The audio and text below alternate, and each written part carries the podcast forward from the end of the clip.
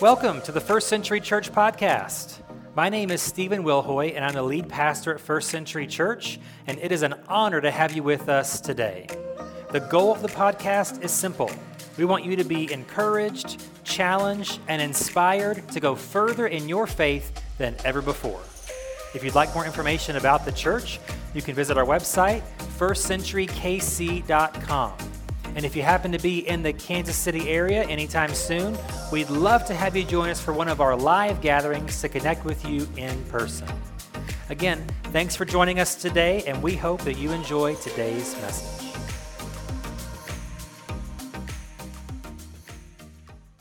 So, when I was in college, uh, I had the worst job I've ever had in my life. I did telemarketing for a short period of time hated it. It is the one job that I hated the most and that I was the least successful at. Okay? Uh, it was I just was terrible at it because and the particular thing that we were trying to push on people was we're call, cold calling people, "Hello, Mr." And uh, if you've never done telemarketing before, it's awful. Just you know because you've been on the receiving end of these before. It is equally awful on the other end of this, especially if you're like me and you're terrible at it. So you're sitting there in front of a screen, and all as soon as you put the phone down on one call, another person's random name comes up, and you're like, please be an easy name to pronounce. That's the one prayer I would pray every five seconds at this place. And so the name would pop up, and you would say, Hi, Mr. Smith. Uh, do you have a second? You wouldn't even say that. You'd have a script you follow on the screen, and you would, uh, we were pushing, you were, we would say, Hey, you're pre approved for a credit card it's like the worst. Why would you do this? You know, but I was doing it to make money as a broke college kid. And uh, I was terrible at it and didn't do it very long. Uh, some people, I will not name names, but they are in this room. They did it with me in college. You can probably narrow it down. But if I mention this person's name, I have to give this person a massage later today. It's a rule that we have. I'm not going to mention, and this is probably cheating, but anyway. So this person who will remain nameless was very good at this Ponzi scheme that we call telemarketing she could literally sell anything to anyone, clearly. I mean, she, we had this board, and it was so terrible for me because we would have this board where when you would make, when you would make a sale, you'd go up to this marker board and put a notch next to your name, a tally mark. And of course, mine is continually empty. There's nothing next to my name ever. Uh, and her, it's just, oh, and I'm like, what are you, how, how is this possible? But anyway, she was good at it, and I was, I was not good at it. The reason I mention this is because we try to sell ourselves all the time. And like telemarketing, we try to sell ourselves on really bad things all the time. We try to talk ourselves into making a decision that we know is going to be terrible for us all the time. So, we're in this series called Getting Out of Your Own Way, and we're going to look at this idea for the next two weeks. So, I was, I had a three week series planned, and I was almost completely finished with prepping for this week's message, and God dropped a couple of extra ideas in my brain, and so I had to split it into two. So we'll do one part this week, and then we'll pick it up next week as well.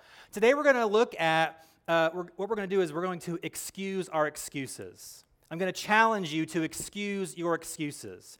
Because here's what happens. Last week we looked at the idea of paying attention to the tension. So when I feel I have a decision to make, I'm about to make a decision, and I'm like, oh, I don't know about that, we, I encouraged you, pay attention to that feeling, that uneasiness about that decision that you're going to make, or that relationship that you're going to start or continue in, or that thing that you're going to do that you're like, I don't know. Just stop and pay attention to that tension. That was the idea from last week. So we're going to take it one step further today, and we're going to look at why is it sometimes that we feel that tension and yet we do the terrible thing anyway? Why is it that we know it's the wrong thing to do to our own detriment, yet we just do it anyway? This week we're going to look at really four main excuses that we try to sell ourselves that push us over the edge and push us down a road we don't want to go, but we do anyway. Why do we do this? So we're going to look at four excuses this week kind of right before we make a terrible decision. And then next week, we'll look at four excuses that we give after we've messed up. After I've gotten in my own way, what are four lies that I tell myself to say, well, I did it because blank? That's next week. So today is before we get in our own way. So this week is still preventative. So this is very important, okay? There are four main, and there are more, but there are four we're going to cover today four things we try to sell ourselves on, excuses that we're going to show the door. We're not going to excuse our behavior. We're going to show our excuses the door. Say, nope, I'm not doing that. I'm going to fight that urge. So the first one is before we even, kind of when we're in the mode of I'm going to do this terrible thing or make this terrible decision, we tell ourselves, I'll never do that. This is in relation to someone else's mistake. We look at somebody else wreck their lives and we say, oh, no, no, I would never do that. And how often, though, do we find ourselves in a very similar situation, not that far removed from saying this statement? It happens all the time. Let me give you an example from Scripture, and it covers three different generations of fathers in the Old Testament. So we start with Abraham, the father of Judaism. So God promises him a son in his old age, but God wasn't working fast enough for him, right? So he takes matters into his own hands since his wife can't bear children. He takes one of his servants, and she bears him a child. Not a good idea. And God says, Hey, that wasn't the plan. Why did you get in your own way? And so then God still says, okay, I'm going to do a miracle in your, in your old age, in your wife's old age, even though she can't have children, she's going to bear you the son of the promise. So Isaac, his second son, is born. But what Abraham does is he plays favorites with his children. This is the theme that we're going to see here. So he decides this son is the son of promise, so I'm going to kick this other son and his mom out. So that's what they do. He kicks them out of the house into the wilderness to just fend for themselves. So this is problematic on a personal family level. This is messed up, right? But that's what Abraham does. He gets in his own way. But this even trickles down and has even modern day ramifications because religiously, as you look, the Jewish race and then Christians, by and large, from that, look to Abraham and then Isaac and his descendants as our founders. However, the Nation of Islam looks to the other son of Abraham as their founder. So we have this tension that still exists today because Abraham got in his own way. So look to this, this, his son Isaac. Guess what? He's lived this division. He's lived this terrible ordeal of playing favorites with children. So he has twin sons, Jacob and Esau. And you would think that Isaac would say, I'm not going to repeat my dad's mistake because I lived through that. That was awful. That was embarrassing. That was terrible. I would not want to put my sons through that. However, he does exactly that, doesn't he? He picks a favorite. Esau, the older son, is his favorite. He doesn't like, you know, hint at this. He makes it very clear that he has a favorite kid. Parents, do not do this, okay? It's a bad idea. Uh, now, from time to time, you can pick a favorite, but you got to flip and flop. You got to be fair, okay? I'm just saying, if you're going to do it, you got to at least fake. No, no, no, no, I'm giving you terrible parenting advice. No. So, Isaac picks a favorite. And what happens is, so Jacob becomes mom, a mama's boy. He's mom's favorite, okay? And that puts the family against each other, so much so that the younger son, Jacob, tricks his older by like a second because they're, bro- they're twins out of his inheritance out of his blessing. He tricks their dad into giving the blessing to the wrong kid. So then the favorite son chases his brother around the nation for 20 years trying to find him and kill him. And it all started because Isaac thought, well, I'll never repeat the mistakes that my dad made. And yet he easily, quickly, clearly did. So then Jacob has 12 sons and one daughter. And you would think that Jacob would look at two generations of favorite children syndrome and all of the pain that it causes, all of the heartache that it causes. And you would think he would say, and he may have, I'll never do that.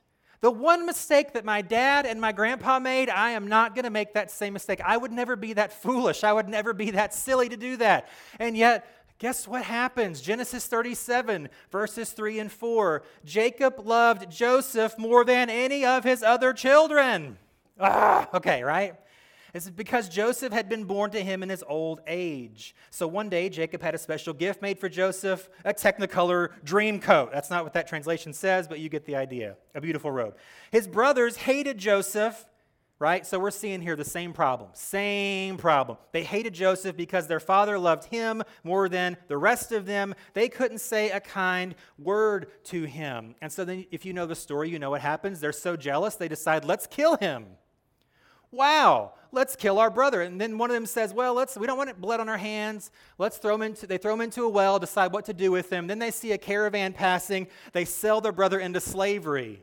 Now, that, that's on the brothers, right? They should not have responded that way. And so, if, you if you have siblings, I'm not trying to give you any ideas of what to do. What not to do is really what we're talking about here, right? But, so it's on the brothers. They made this decision. However, it goes back to their father and his father they're saying, I would never do such a thing. Who would do that? And yet, clearly, easily, how quickly they fall into this same trap. So we're when we say this, don't don't overestimate yourself. Okay, that's what we're doing when we say when we look at someone else's disaster of a life, and we kind of look down on them and say, "Man, they really blew it, didn't they?" They had every opportunity for success, and yet they just couldn't get their act together. I would never make a decision that was that dumb. I would never behave that foolishly. I would never do that.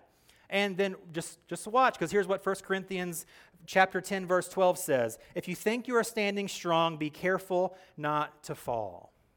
Because what we do, and we have this mindset is we sort of build up this resistance to, to the idea of anything, I'm, I'm ever going to make a mistake. We look at so many people making so many mistakes and think, I'd never do that, I'd never do that. And then we find ourselves facing those dilemmas. And usually we fall into the same traps we've seen others do that we said we'd never do. We underestimate our own humanity, we underestimate our own frailty, and we overestimate our own goodness. So we have to be very careful that we don't use this as an excuse to step into a mess, to get in our own way because our pride says, Oh, I'd never do that. And then we end up doing it. We don't want to fall into that trap. The second uh, excuse that we're going to excuse today is this one, something that we might tell ourselves. Well, I can stop anytime I want. So this is early on. You maybe feel that tension about a decision or a moment in time, and you're you're like, oh, I can, you know, I can quit anytime I want. I can stop. I have total control. And it's like, well, then why are you spiraling? That's kind of the question. This example from Scripture is a very famous guy, uh, Judas, one of the disciples of Jesus. He, I'm sure, in his mind, you had thought this at one point. Here's where we, here's basically all that we know about Judas. We find here in John 12. So, John 12, verse 4, John writes this But Judas Iscariot, the disciple who would soon betray Jesus, said, So this woman comes in and pours perfume on Jesus' feet and washes his feet uh, with her hair. So that's what's happening. In this beautiful moment of worship, Judas is all, thinking about the money. And we know why. It says, Judas says this that perfume was, a, was worth a year's wages. It should have been sold and the money given to the poor. But then John tells us not that he cared for the poor, he was a thief. And since he was in charge of the disciples' money, he often stole some for himself. We know very little about Judas, and this is what we know about him. The treasurer embezzles the ministry's funds. That's the headline. That's on the tombstone of Judas. Treasurer of Jesus embezzles ministry funds. Now, here's the thing I'm sure it started small and maybe even innocently, right? Maybe he, you know, nagged a candy bar at the checkout and put it on Jesus' dime, right? Personal expense with company money. Maybe it was, hey, my, my family back at home, they're suffering. I'm gonna I'm gonna forward them some of the cash from from our from our bank account to them, and we'll just I'll cook the books a little. It's not a big deal. But somewhere along the way, what was small and innocent turned into something huge in his heart it turned into greed. It turned into, hey, I can pull some back for me. This is pretty nice. I can make a good living. I can have a retirement fund on Jesus' dime. And so he did this, and it was, I'm sure this, is, this was written after uh, this event happened, but I'm sure some of the guys are thinking, you know, this doesn't add up. Like, Judas has some really nice kicks, and we're all poor. Like, what is the deal here? Like, he, he like, we have to go to the outlet mall and he's going like you know to the fancy shop. How, how is he doing this? And so i'm sure he wasn't sneaky about it. He was as much as he could. But i, I would almost guarantee that he at, the, at some certain moments felt the tension that we talked about last week something that, this is not right. I know this is wrong. And he would justify it and justify it. I can stop anytime. Okay this is the day where I, i'm going to just stop. I'm going to come clean. It's going to be over. I'm going to fresh start. I'm going to tell jesus it'll be fine. He'll forgive me. He has to because he's jesus right? Pretty big advantage that judas had here. But he said it but didn't really mean it clearly because what this leads to is eventually ultimate betrayal. He is so driven by greed that just pulling a little bit out for himself wasn't enough. And he knew, man, I've got a cash cow right here. His name is Jesus. I know there are some very powerful, rich people who would like information about him, and I'm sure they'll pay a pretty penny for this information. And that's exactly what he does, right? For a price, which is not even that much, he turns over, he betrays Jesus to the religious authorities for money. He was driven by greed, even though he probably said, Oh, I can stop anytime, I can stop. He didn't stop until he betrayed Jesus. That's like a, you know, he's fallen way off the cliff a long time ago to get to this point. He tricked himself, he fooled himself into believing things like this, but it never really came true because he never really believed it in his heart. And I would caution us with the same thing. Don't try to sell yourself on this. If you find yourself going down the road, don't just say, I can stop anytime I want. I would say, well, if you can, then just do it, right? Nike that thing and just stop. Like, if you can, what's holding you back? It's really in our heart. We're just using it as a front for our behavior. We're using it as a front for self destructive behavior if we're not careful. We're, we're, much too, we're, we're far too much like Judas if we're not careful. We need checks and balances in our lives. We need um, guardrails in our lives. We need boundaries that we put up in our lives that when we bounce into it, whoa, I'm going the wrong, let's just get back on course.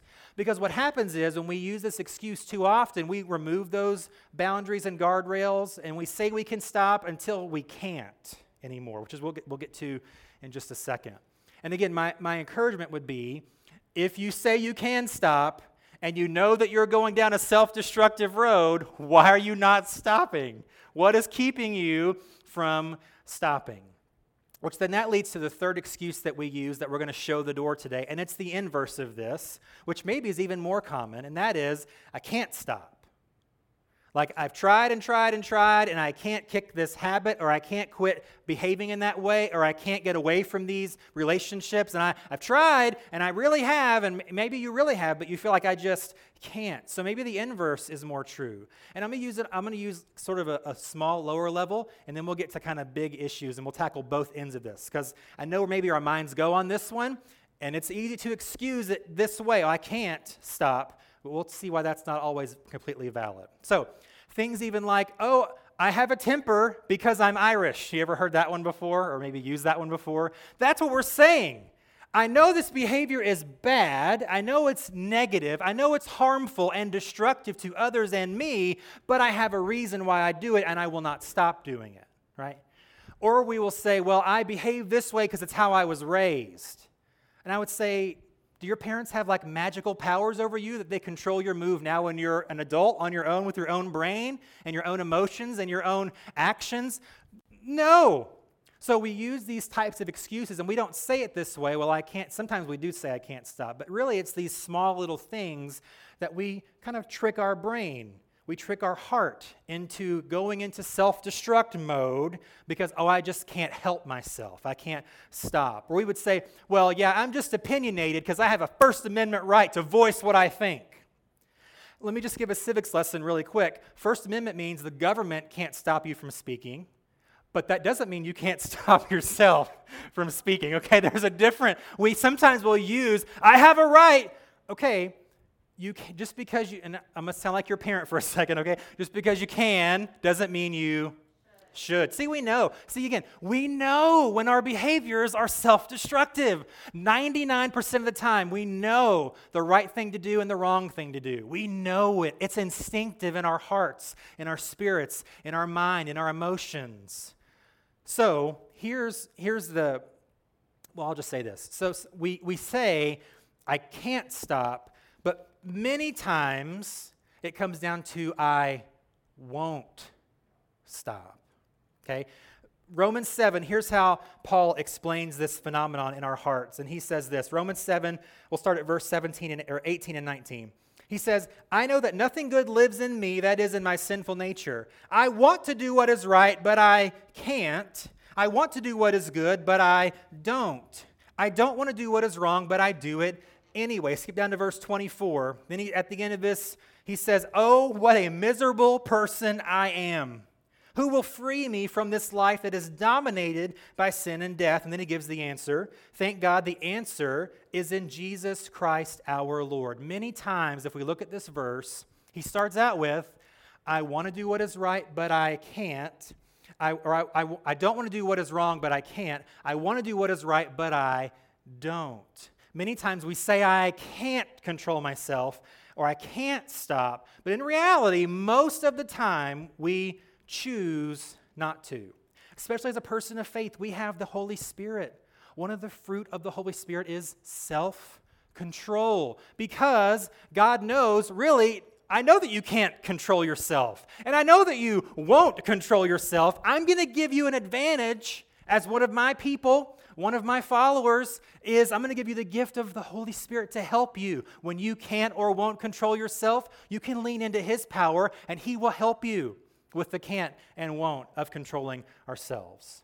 Now, let me get into a, a, a little more serious vein here, and that is this idea maybe there is a severe addiction that you or someone you know is facing. This is where it gets into like, the, the line between can't and won't sometimes gets really blurry here. Maybe you really cannot. Maybe you know someone who really cannot. So they have no ability to control themselves. And they've tried and, and they've, you know, whatever. But here's the thing there's always another avenue, there's always another way to seek some sort of help. And that, that sounds cliche, but it's true. If you can't help yourself, find someone or something that can help you to control yourself, maybe for you for a time. You, but again, that's where it comes down to that has to be sort of this volitional response. I have to seek out this help, or I, I have to come to grips, right? That I can't control it and seek help.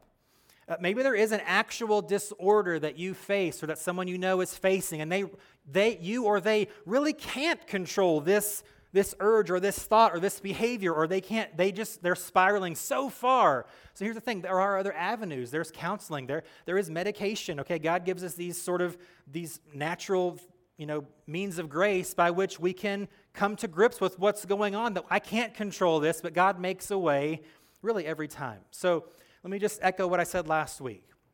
Not every bad thing that happens to us is our fault. Okay, so I don't want to come across, just stop it. You know, that's not really a cure here. Okay, however, so not every bad thing that happens is our fault. However, every reaction that we have and every choice that we make, we do have to own. I do have to own if I don't respond to this terrible thing in a good way if it, if it beats me down so far that I just can't even, and I choose not to reach out for assistance or help or guidance or direction from anyone or anything, then that is really sort of to some degree on me.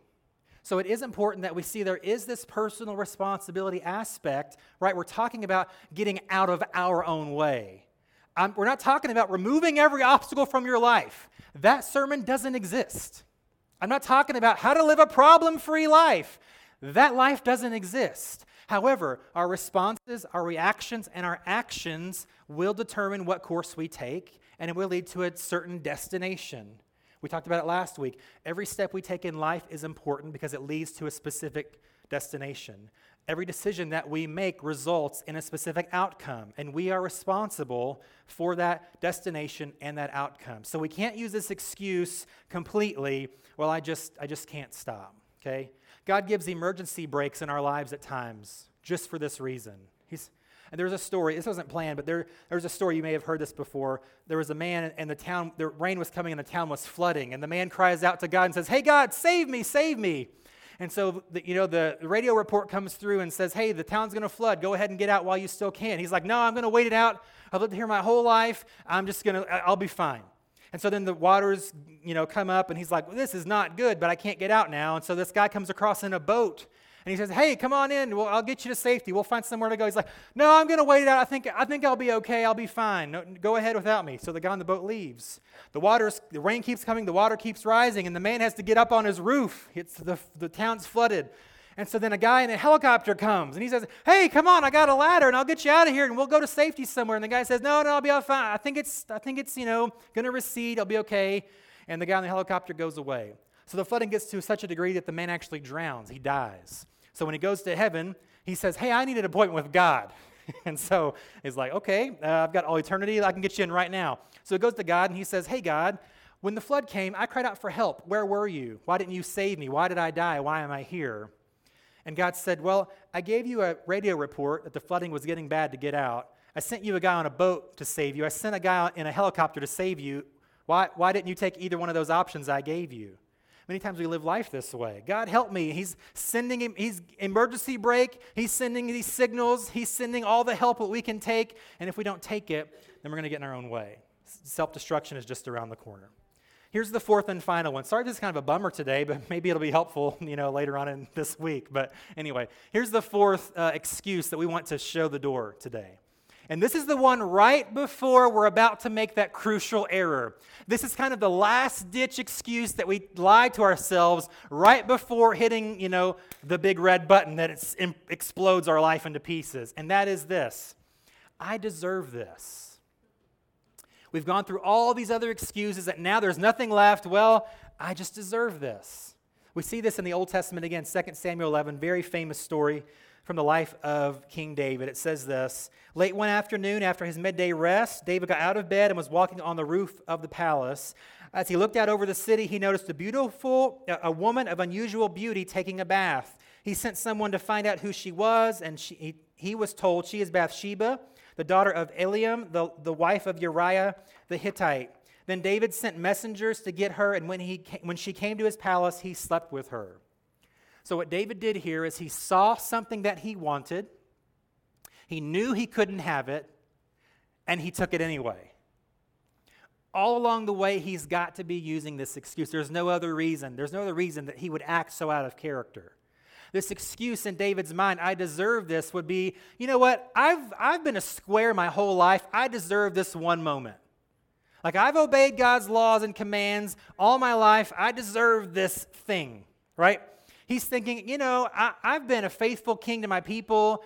I don't, you know, I don't get a lot. He's the king. He's like the richest, most powerful man probably on earth. But I deserve this one little thing, right? He's lying on so many levels in his own brain. And he's probably like, you know, I'm chosen by God. I got his stamp of approval. I'm probably fine. He'll probably be okay with this. And so he sees what he wants that he can't have, and he takes what he wants even though he can't have it because he, he deserved it. Never mind the sin involved. Never mind the betrayal. So, if you don't know, this woman who lives, again, pretty close to him, unless he's got a really good telescope across town, maybe he's a creepy king, I don't know, kind of is. So, this woman, his her husband Uriah is one of David's what they call mighty men, like one of his secret soldier kind of dudes, like one of his BFFs. It's like betrayal of the ultimate degree here. Never mind the heartache and the drama that, that are involved and that will ensue. And we'll actually pick up on this story next week as we continue on with four sort of excuses of what we say after we've gotten in our own way. So we'll come back to the story next week. But this idea of, I deserve this, we do this all the time. We do this all the time. We, for whatever reason, just like David, well, I, I behave most of the time. I'm, I'm, occasionally I can have a wild hair if I want, right? Or like, you know, we, whatever the reason is. Uh, I don't get paid enough, so I can do this with my company's money like Judas did. Any sort of thing. We justify behavior, and that's a big one. I just, I just deserve it. I'm just going to do it. I know I shouldn't. Again, we know most of the time what we should and shouldn't do, but we still do it anyway. Let me just say this about what we deserve, and this is important. All any of us deserve is judgment and punishment from God. Okay? So anything above that is a blessing, not an entitlement. I can't stress that enough.